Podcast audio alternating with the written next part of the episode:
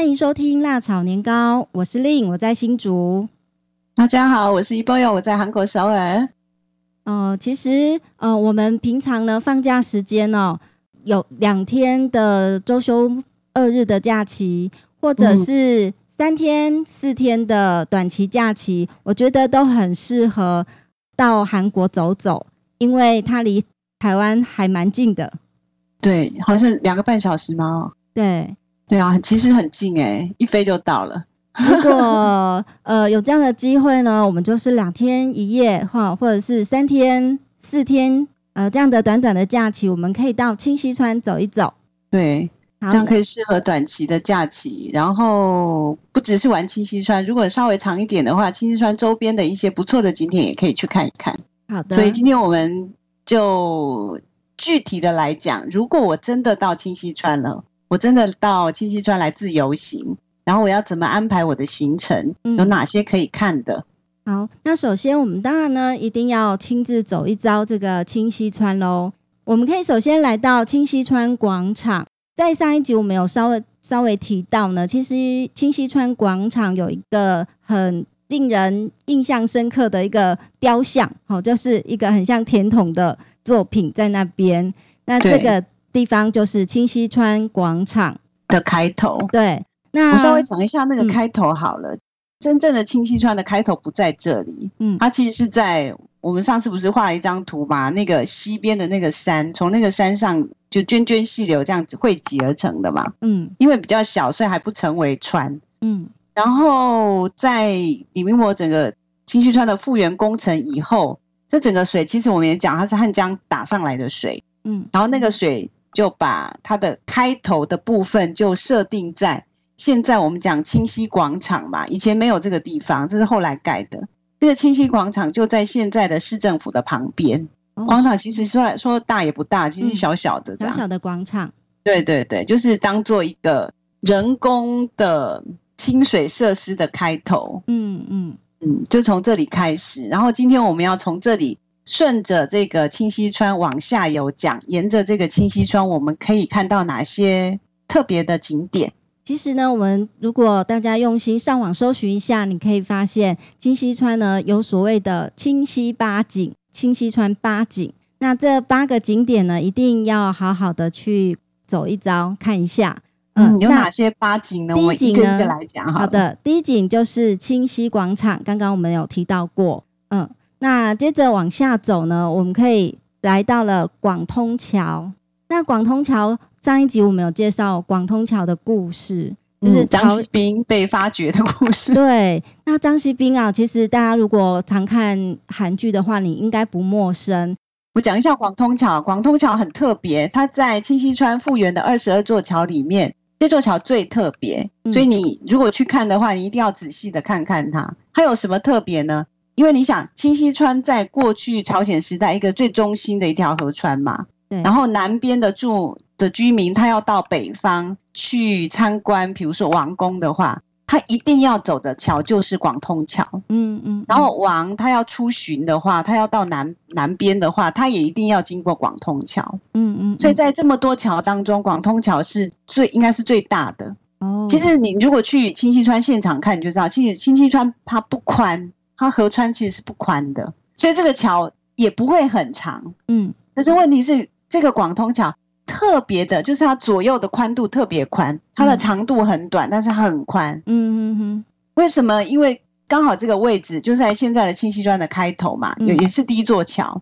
它通过从南部通过这个广通桥以后，它再直接往前就是现在的光化门广场。哦，如果你去过的话，那边有那个世宗大王的铜像啊，是，对不对？然后通过这个光化门的广场，再往前。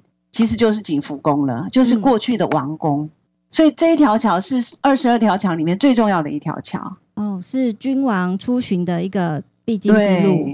对对对，广通桥。广通桥，而且它的造型也很特别，长度很短，宽度特别宽。哦，这看起来很可爱哦。如果我去看的话，这看起来就不像我们一般脑中的那种桥的形状这样子。对。那我在网络上搜寻到一些资料，就是金溪川的二十二座桥，其实造型各个不同，欸，哎，嗯，很特别哦。大家可以去嗯，跟每一座桥拍个照，留个影。嗯，那这是第二景吧？对，第二景。广通桥第二景。那第三景是什么呢？好，第三景呢，我们再往下游走一些些路哦，就会来到了正主班次图。你可以看到呢，一呃一幅长达一百九十二公尺的陶瓷壁画。嗯，对，因为金溪川其实我们可以从它有个步道可以走下去，然后你直接就在溪水的旁边。嗯嗯嗯。啊，然后比一般的路面是比较低的。对，然后在那个旁边，就是溪水的旁边的墙壁上有一百二十公尺啊，这么长啊。一百九十二公尺呢？哦，这么长啊！对啊，我那时候有走过。嗯嗯，你知道这个地方有什么特别吗？嗯，应该在描述那个朝鲜君王这样出巡出巡的一个状态吧。对对对，然后就当时的现场的状况，就把它直接写实的、写真的把它留下来。嗯，那请问一下，正主班次这个是人、嗯、是皇帝的名字吗？正主就是皇帝的名字，啊，正主应该叫王吧？应该叫王吧？我觉得我们要有一个历史的基本观念，我们常会搞混哦。因为当时朝鲜它是中国的藩属国，嗯，就从明朝，明朝以后就是非常忠诚的藩属国嘛，嗯，所以明朝跟清朝都一样，他们是宗主国，然后韩国就朝鲜它是属国，所以中国有皇帝。那蜀国怎么可能敢自己自称皇帝呢？嗯、所以他们不叫皇帝，叫王啊。只叫王。对，比如说你，比如说很有名的世宗大王，对，他叫王，不叫皇帝这样子。嗯哼哼哼。正主就是第几代我忘记了，他是他是皇帝的那个，应该说王的名字吧？正主。嗯、像创建朝鲜的王就叫李成桂，我在台湾的新闻媒体上看到写的很离谱的错误啊。那怎么说？他竟然说。创建朝鲜的王叫太祖嘛？太祖叫李成桂。哦，太祖李成桂。嗯嗯嗯、结果他写成世宗大王李成桂。哦，世宗大王是第四代的王。其实大家是没有这样的概念。对啊，刚才我觉得他既然都写出来，好像是个研究生哎、欸，嗯、写出来还登在报纸上，要有是是是还没有查证这样，这个很离谱的错误这样。嗯，创、嗯、朝鲜的太祖。叫李成桂，哦，李成桂。然后那个什么班次图，其实就是王出巡的时候，然后他的护卫排成那些阵列，对，有点像现在的那种分列式吧，这种阅兵的时候那种，是展现说君王的一种权威吧？是啊，是啊，就是这个。嗯、对，好，那我们继续往下游走哦，可以来到中游的部分啊，比较接近东大门一带地区喽。嗯、呃，有一个时装广场，嗯，那顾名思义呢，这个地方应该是有带来非常多时尚的一个物品，大家可以来到这边看一下。嗯、这区的左右有很多的卖衣服的商家，嗯哼，就是其实，在复原之前，这其实整个清溪川一条这样沿路的两边都是商家。那在中游的部分呢，其实两边。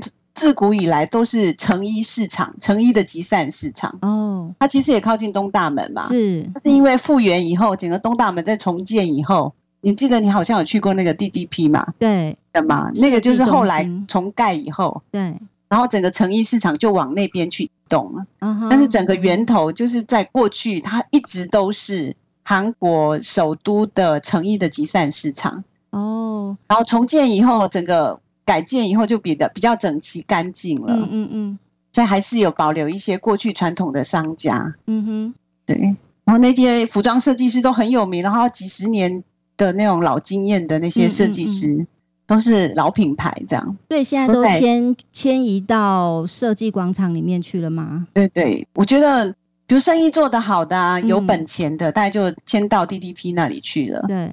但是你可能没有那么大的资本的话，你还可能还是留在原地这样子。嗯哼哼，主要是这样子啊。好，那其实，在时装广场呢，你还可以看到有六十五条不同高度的喷泉水柱，此起彼落的很漂亮。啊、晚上看会更好看。对，所以我会蛮建议说晚上也要走一趟哎、欸。对，因为清溪川的夜景真的很棒，嗯、它算是清溪川一个很大的特点吧。对。下班了以后，比如天黑了以后，你不急着回家，嗯，甚至有人约相约就在那个附近见面，然然后一边散步一边吹着凉风。就像夏天的时候，你在那个清溪川旁边，你还是可以吹到凉风，嗯、不会感到很热。是，然后看它有那种照明，嗯，的灯光，然后有喷泉，其实是很舒爽的。对，我想晚上的景色跟白天非常非常不同，一定要来看一看。对，然后晚上啊，在旁边也是中油的附近，它有一个叫广场市场。广场市场。对，它是传统市场，在没有改建之前就是传统市场。嗯嗯。然后重建以后呢，整个还是规划比较整齐干净了。嗯嗯。然后里面有很多小巷，里面有很多的卖小吃的地方。嗯。对，可以一边散步啊，然后进去找一些美食，这也是不错的一个晚点。对啊，走到那边可能肚子就饿了哈。刚好可以去逛逛小吃，也是蛮好的。对就在中间中游的部分，嗯、看看衣服啊、成衣啊，然后那里还有很多，就是过去的时候，它也是传统的，那叫什么电灯，就各式各样的电灯的商家也是集中在那个地方。哦、然后改建了以后，那个商家的改变就是那些灯的设计啊，就它就变得更高级了。哦，就卖的就不是传统卖什么电灯泡啊那种那种灯。所以大家都是需要在进步、在进化的。对啊，对啊，你看清溪川改建了以后，整个城市的格调也往上往上提了。是啊，对。嗯，然后看看衣服啊，看看看各式各样的灯的那种设计，对，也是不错的。尤其是晚上特别好看。嗯。呃，虽然是大家都提升那种水准哦，但是呢，保留过去的一个文物也是很重要的。所以我们再继续往前走，可以看到古老的这个。呃，洗衣厂，呃，可能是当初在建设的时候刻意要留下来，让大家这个感受一下那种传统妇女在聚集在清溪川洗衣服的那样子的情境。对，其实台湾好像早期也是在溪边这样洗水洗衣服。应该说，大家没有在没有洗衣机之前，应该都是在河边啊，或是井水边洗衣服吧。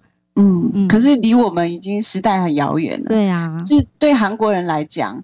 他们那个记忆还是很很新很新鲜的，这样、嗯嗯、不是很远这样。嗯哼哼。所以韩国，你再看韩国很多本土画家，他们的名画当中里面、嗯、有很多就是妈妈，对，就是母亲，就是在河边洗衣服的那种画面，还蛮常看到的。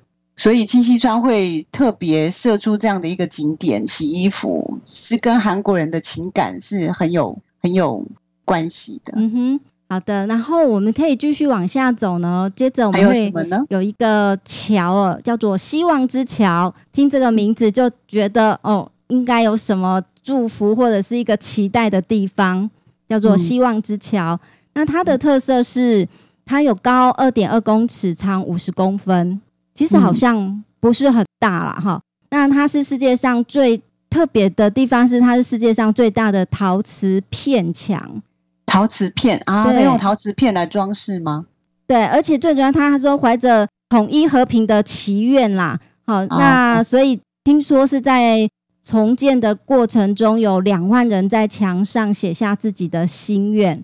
嗯，好，那个叫希望之桥，可以去看一看哦。嗯哼，好，接下来呢，我们介绍第五个景点是绿洞碧泉。什么地方啊？这可能是观光局为了要打造这个观光景点哈，特刻意呢设计的一个小景点吧。好，但是我觉得它很棒的地方是，它这个地方有喷泉，呃，它会从喷泉池中喷出的水柱哦，可以喷出很漂亮的抛物线，感觉很像隧道这样子。哦，是吗？对，当然在夜晚上看更漂亮，因为它会搭配灯光。啊，你这样讲，我好像想起来，我好像经过过。嗯，就晚上的时候，它会喷，就是从两边喷水柱出来嘛。对对对对。然后加上那个灯光照明，这样子看起来很漂亮啊。所以我倒想说，清溪川的走法是不是从下午开始走，就是黄昏的时候可以走，然后走到晚上傍晚，夜色已经暗了，这时候还可以呢看到这个景色，那个夜景。对对对，一些灯景，这样可能这样的时间点安排会比较合适，比较好。对，就是傍晚快到傍晚的时候开始，从上游开始往下游走，这样。对对对，然后呢，最后对下游还有什么呢？还有一景一定要去的是杨柳湿地。因为我们、哦、呃讲上游主要是古迹文物嘛，那中游呢是商场，比较接近东大门。那在下游是比较呃有湿地的地方，嗯，比较保留自然生态的一个空间。嗯，对。据我所知啊，那个清溪川在改建之前，嗯，就是整个溪水的应该说最尾端的部分吧。嗯，那个其实是平民村诶、欸。哦，平民村哦，对对对，尤其在日据时代的时候，他们日本人就破坏韩国嘛，对，然后也没有建设，清溪川就一直被放置，嗯，然后一直被污染这样，然后一些穷人没有地方去，然后他们就集中在清溪川最后面的那一段，嗯哼哼哼，所以我记得有前几年有开那个照片展，就是回顾展，就当年的清溪川那个叫清溪八段，嗯。最最后那一段的地方有很多难民，也不叫难民吧，平民，平民，平民，然后盖那种铁板屋，嗯，集中在那里生活了很多年，嗯哼，然后那简直就是污染跟犯罪的一个中心这样子。但是经过这个重建工工程之后，就完全改观了。那这些人是怎么处理的呢？处置的？具体我不太清楚哎、欸，但是我觉得他们应该，我记得我在看他们的那个。纪录片的时候有谈到这个问题，他就政府跟民间，不管是商家跟当时的著名的谈判哦，就超过了几千次的会议，哎，嗯嗯嗯，上千次的会议，啊，然后沟通怎么样安置他们这样，嗯嗯，对，所以那个工程结束之后，就一切就变成了新的新的世界了，就是你过去看到的污染、嗯，脏乱跟犯罪，其实就减低了很多，对。那除了我们呃沿着这个清溪川由上游、中游走到下游，这样短短不到六公里的这个距离哦，呃，我们可以漫步在这过程中啦。但不晓得附近还有没有什么特别的景点呢？也可以呢顺便走一走的。对啊，如果说你还有时间的话，除了来韩国自由行，除了清溪川之外，在清溪川附近还有一些值得看的部分。那我们休息一下，进广告来。做更具体的介绍。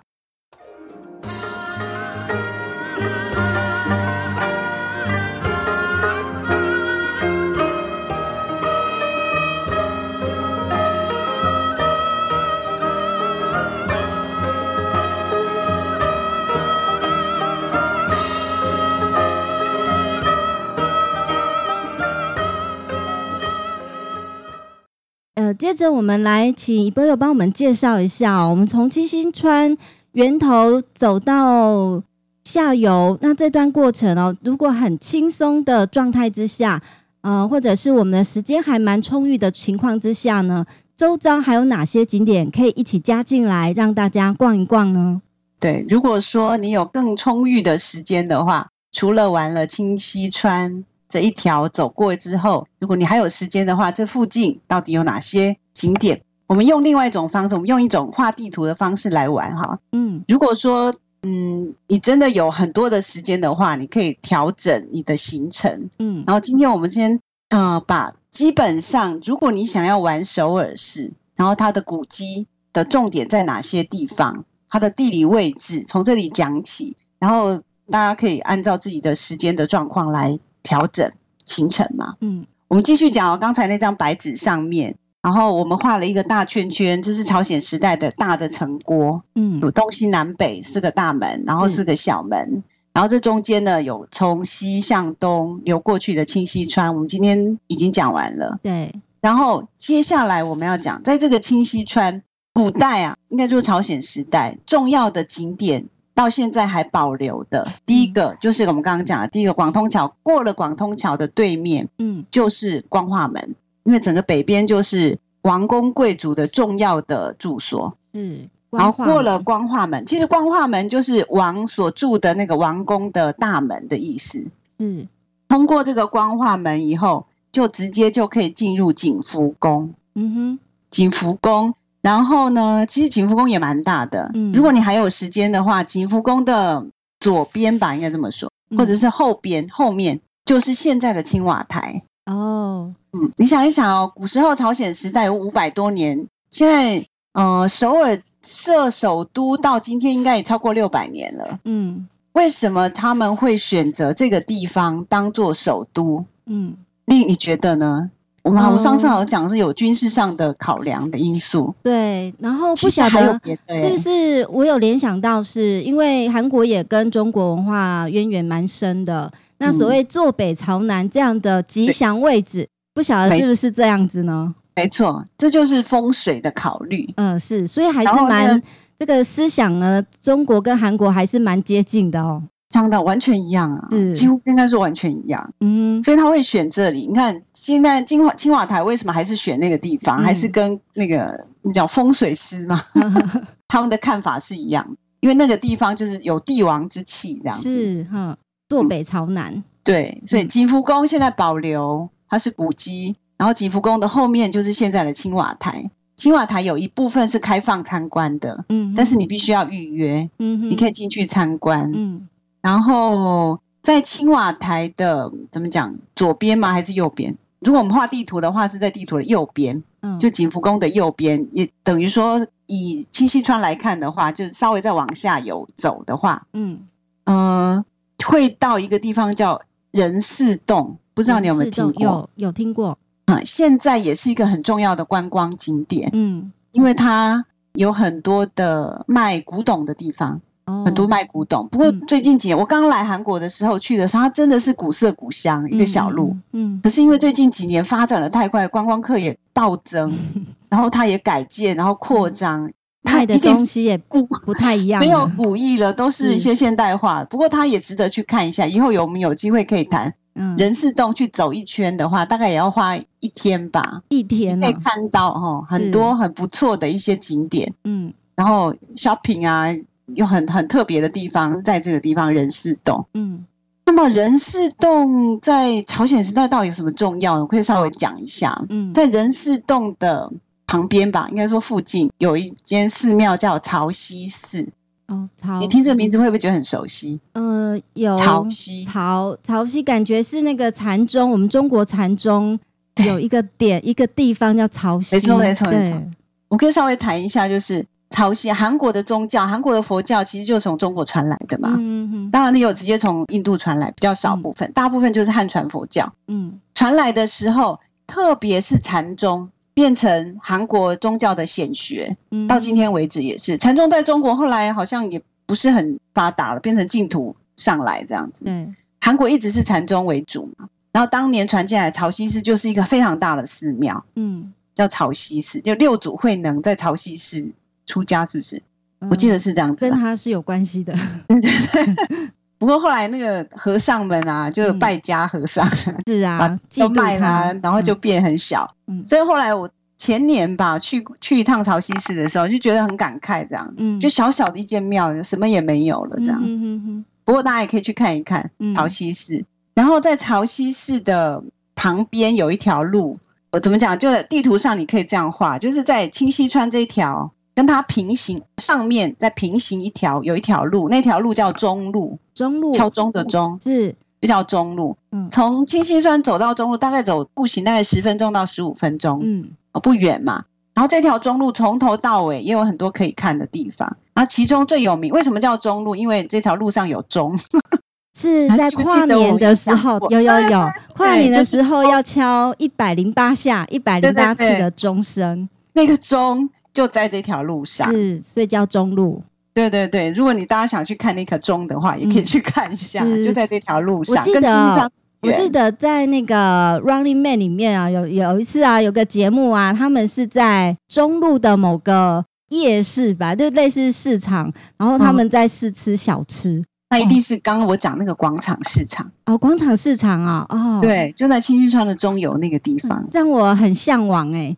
下一次我一定要到那边好好吃一顿，因为 Running Man 的关系吗？是啊，那就不错。嗯，然后在我这个中的部分，再继续从中路这样继续走下去哦。嗯，啊，还有一个景点是也可以看的，叫圆觉寺。哦，圆觉寺啊，因为圆觉经吧，好像佛经有一个很有名的经，圆觉经是的，对。曾经有一个圆觉寺，它是高丽时代的寺庙，哎，嗯哼，那个地方也可以去看。它有一个高丽时代留下来的古迹石塔，然后也在这个石塔的往上走吧，嗯，就可以看到另外一个有世界级的古迹，也是朝鲜时代留下来的宫殿，叫昌庆宫。哦，昌庆昌德宫，嗯哼，对，比较接近北村了吗？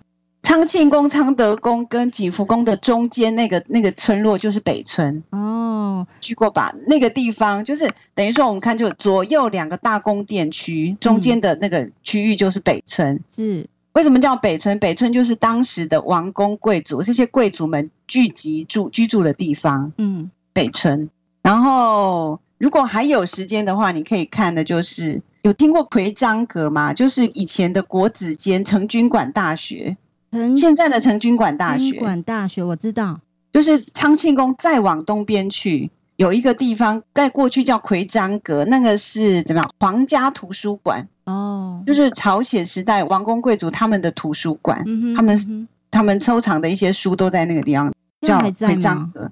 对，然后奎章阁的在旁边，再往旁边去，再远一点，那个就是现在的成均馆大学，就是以前的国子监。嗯哼哼。嗯嗯，它连在一起。成均馆大学在在首尔北边，应该说东北吧？嗯，应该说东北是这个地方，这样的地理环境。嗯，对。然后这个整个古迹都是可以，都是代表性的。如果你要看韩国古迹的话，这几个都是要需需要去看的地方。嗯哼，这都在北边。那也很很特别，它在南边，也不算南边吧，西南吧。嗯，就是我们刚刚讲那个广通桥。对。清溪广场，嗯哼，跟视听连在一起嘛，在视听的旁边，我记得你上次来的时候，我们去过，但是刚好那天关门，是星期一，没有办法休馆吧，我们就在那个门口经过，那叫德寿宫，嗯哼，然后有现在有一些现代美术馆在里面，嗯，然后为什么它不在北边，跟那些古代的王宫在同一个区域呢？是因为它其实不是王宫，它是怎么讲？它是王的亲戚哦。就是王的亲戚，那叫什么？反正也是王公，不是王，不属于王的那个阶层吧？嗯哼，就是他的别墅的意思吧？嗯哼哼，王亲过去的时候住的地方。对对对，然后好像是在以前，好像被日本攻打吧？在明朝的时候，日本曾经在日本的叫什么幕府大臣幕府时代的时候，嗯哼，攻打。就是丰臣秀吉，听过吗？有有有，日本的丰臣秀吉攻想要攻打，要灭亡朝鲜嘛。嗯，然后把这些王宫全部都用火烧掉了，这样。嗯嗯、然后这些王没有地方住啊。嗯。就去暂住在那个现在的德寿宫，就是当时的那个亲戚的家里面。然后在那里很很长一段时间，一直到整个王宫景福宫在重建以后，他再回宫嘛。嗯哼哼。因为王很很长一段时间住在那里，所以现在也保留下来，也是一个可以去看的古迹。哦。我们上次从大门经过，没有进去，很可惜。下次有机会可以进去看。嗯哼。因为日据时代的时候，我们刚刚讲刚刚那个不是昌庆宫啊、昌德宫啊。嗯。就被日本人改成动物园啊，嗯，就把动物放进去的。是啊，然后那个宫，这个宫啊，本来是王宫的意思，把那个名字都改掉，变成园这样子，动物园这样，哦、变成昌庆园这样，它其实就是动物园嘛。嗯嗯。哎，韩国人为什么那么恨日本人？是这个完全有历史过节。对啊，就污蔑一个民族到这个程度这样子。嗯嗯嗯。然后后来日据时代过了，再重新改回来这样子。嗯。所以你看这些古迹啊，其实他们也不新啦。当然有保留的部分是值得看的，嗯，但有很多地方都被日本人烧掉，几乎都是被日本人烧掉、破坏的，然后重建的。嗯，所以我们去绕一圈看一看，也大概也可以知道说，哦，朝鲜时代的历史，朝鲜后期以后，然后跟到日据时代受到日本的摧残，嗯，然后他们怎么样再重新建立自己的民族自觉，这样是对。这是我们另外就是，如果你。去清溪川一天玩一天，还有时间的话，嗯，就可以再绕一大圈。不过这需要很多的时间，比如说刚刚讲那个北村，对，大概一天吧，一整天哦，要一整天。看你怎么看呐、啊？怎么玩？观光团也是玩啊，嗯，到此一游，大概一个小时不到就可以走了。对对对，但是如果有机会的话，嗯。嗯，稍微知道有一些背景的话，你去的话知道要怎么看。就外行人看热闹嘛，内行人看门道，这样。对，这样。所以以后有机会，我们慢慢就可以介绍说，哎，哪地哪些地方可以值得慢慢的走一圈，是，就从头到尾走。像今天我们就讲清溪川，以后我们可能有机会讲讲北村，嗯哼，怎么样花一天的时间走得很精彩，走得很值得，嗯嗯。好，那我们清溪川的旅游呃介绍就到这边为止。如果有机会的话，买一张飞机票到韩国走一走，呃，放下繁忙的生活，还有把心情呢沉静下来，可以漫步在清溪川中，遥想异国的一个文化跟历史，我觉得也是一个很棒的一种感受。嗯，休息，不错的休息。好的，接下来呃，我们就到收书包时间。嗯，那我们今天想聊什么呢？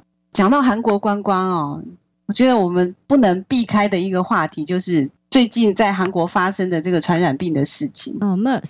嗯，你们叫 MERS 啊，韩国韩语叫 MERS 这样子哈。这件事件，然后造成大概今年暑假大概应该就没有观光客了吧？因为最近我今天又听了新闻，嗯、新闻就说整个观光区的打击很大，嗯，就是整个。不只是观光景点，就是一般的商家也一样，就是韩国人自己他也不太不太愿意走出来出来这样子，嗯，然后整个消费额吧，嗯，几乎掉了百分之七十，然后很多都快破产，这样很危险啊，快要关门了这样子，嗯嗯嗯，我们可以讨，我不知道台湾到底媒体是怎么报道。我有一个学生是台湾来的留学生啊，嗯嗯，然后。在期末考之前，他就跑来跟我讲说，他妈一直打电话叫他回家这样子。嗯、他说：“你们韩国太危险，你赶快给我买回飞机票回来这样子。”然后他就跟妈妈解释啊，怎么解释都解释不。我实在不知道台湾媒体到底是怎么报道的。你可不可以稍微讲一下？嗯，在台湾的媒体是怎么样报道韩国的疫情的？等一下，因为我没有看电视，你没有看电视。我不知道，因为我也没有看台湾电视啊。嗯、但是感觉上就是这些台湾学生啊，然后家里都会打电话一直催他们回家，说很危险，很危险这样。然后你怎么样跟他解释？我想台湾呢，台湾的媒体有一个现象啊，就是呃，很容易小题大做，比较夸张式的一个宣导渲染。对，那数据呃，虽然呈现的是数据，呃，几人死亡，然后几人疑似感染。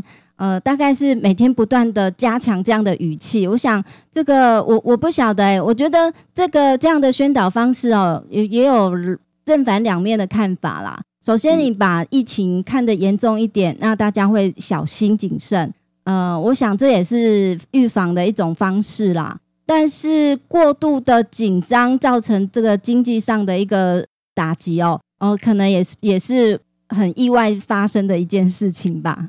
嗯嗯，我站在韩国的立场，他我觉得基本上他基本上也是受害国吧，应该这么说。嗯，嗯哼，因为整个疫情是从中东来的嘛。对。不过我觉得啦，就是我以第三者的立场来观察的话，整个媒体报道跟他们的处理的方式，嗯，甚至像 WHO 他们都到韩国来调查，嗯，然后也开会，也公开跟全世界声明说，嗯嗯，他们在看到很多有。个 MERS 的疫情的国家里面，韩国的处理算是非常快速的。嗯哼，当然是有有缺陷呐、啊。嗯，因为这是第一次嘛。嗯，然后对疫情本身要怎么样控制，并不是很清楚。嗯，因为事实上，我看那个像那个什么韩国的媒体，他们会引用外电，他就从来没有引用台湾的媒体啊，你就知道为什么了。嗯，因为不值得我们去参考。像韩国，他会还是会引用外电，比如说他会引用 Science 的。嗯。就是科学杂志，嗯，他们就说从那个论文里面找到具体的证据说，说其实没有任何一个国家在责怪韩国这样子，嗯，甚至觉得说他们会从正面的思考角度来说这件事情。怎么说呢？就是因为这个病情本来是在中东发生的嘛，对，然后中东这个文化是一个非常保守的一个地方，嗯，然后即使出现了什么状况，他们也不愿意讲。所以在世界的 WHO，他们要去做 MERS 的研究的时候，都很难展开。嗯嗯，因为 MERS 这个病毒出现已经很久一段时间了，但是没有办法展开研究。嗯，为什么？因为跟中东的文化有关系。嗯，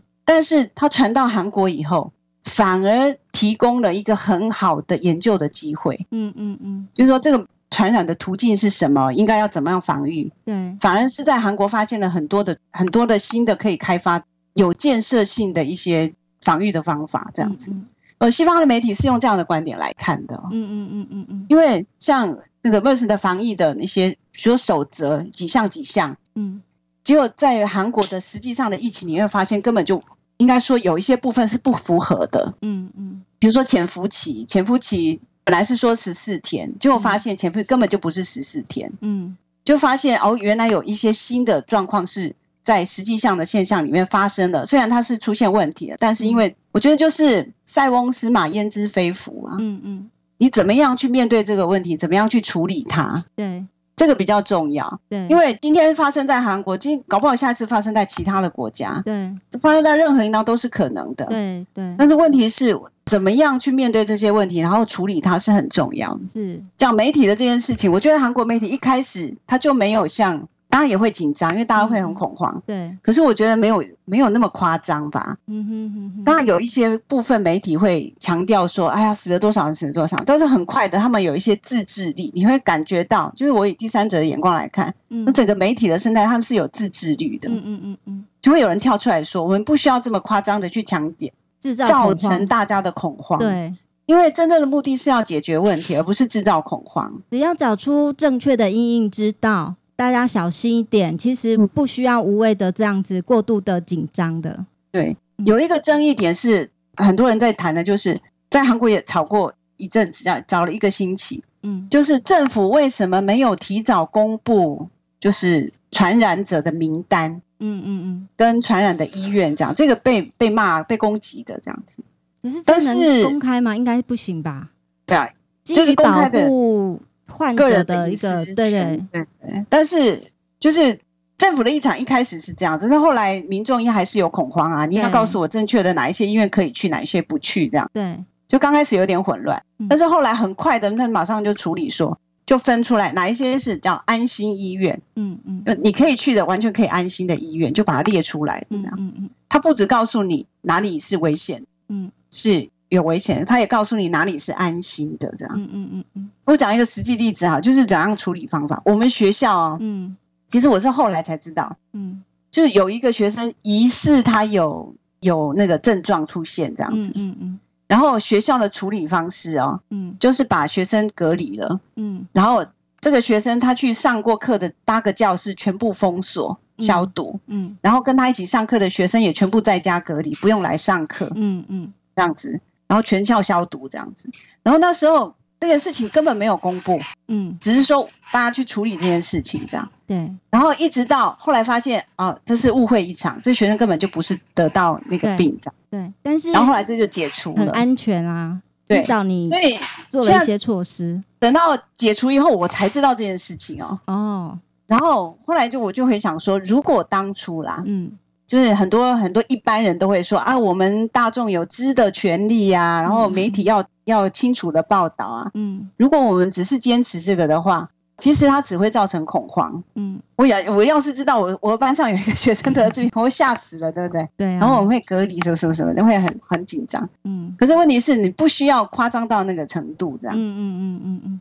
韩国也是第一次有遇到这样，他不知道怎么样处理，但是他们很快的就上轨道了。嗯嗯。所以这个传染病，你看，在一个月当中就马上已经被稳定下来了，完全销声匿迹了，就剩下像几名在医院里面接受治疗这样子，然后很多人也出院了。所以我觉得要谈的是大家怎么样去面对这个问题，怎么样去处理的问题吧。嗯嗯。所以啊，这余波荡漾造成很多的伤害，我就觉得这都是人自己制造出来的，而不是。那个病毒本身，那个病毒本身可能没有那么可怕，反而是舆论更可怕。是啊，我们也曾经走过 SARS 这样子的一个疾病啊，这个恐慌期啊，其实当时对台湾的经济打击也蛮大的。对，嗯、可是事过境迁，我们其实学到的是，呃，如何在最如何在最黄金的时候呢，用正确的态度来处理，其实才是最重要的。对啊，所以每件事件都让我们学习到一些新的处理的方式吧。嗯，好，那我们今天的节目就聊到这里。那今天节目呢，呃，我们准备了蛮多的相关资料哈，你可以呢上网搜寻大草年糕 Podcast，那你就可以找到我们的网页喽。好，那我们今天节目到这，拜拜，拜拜。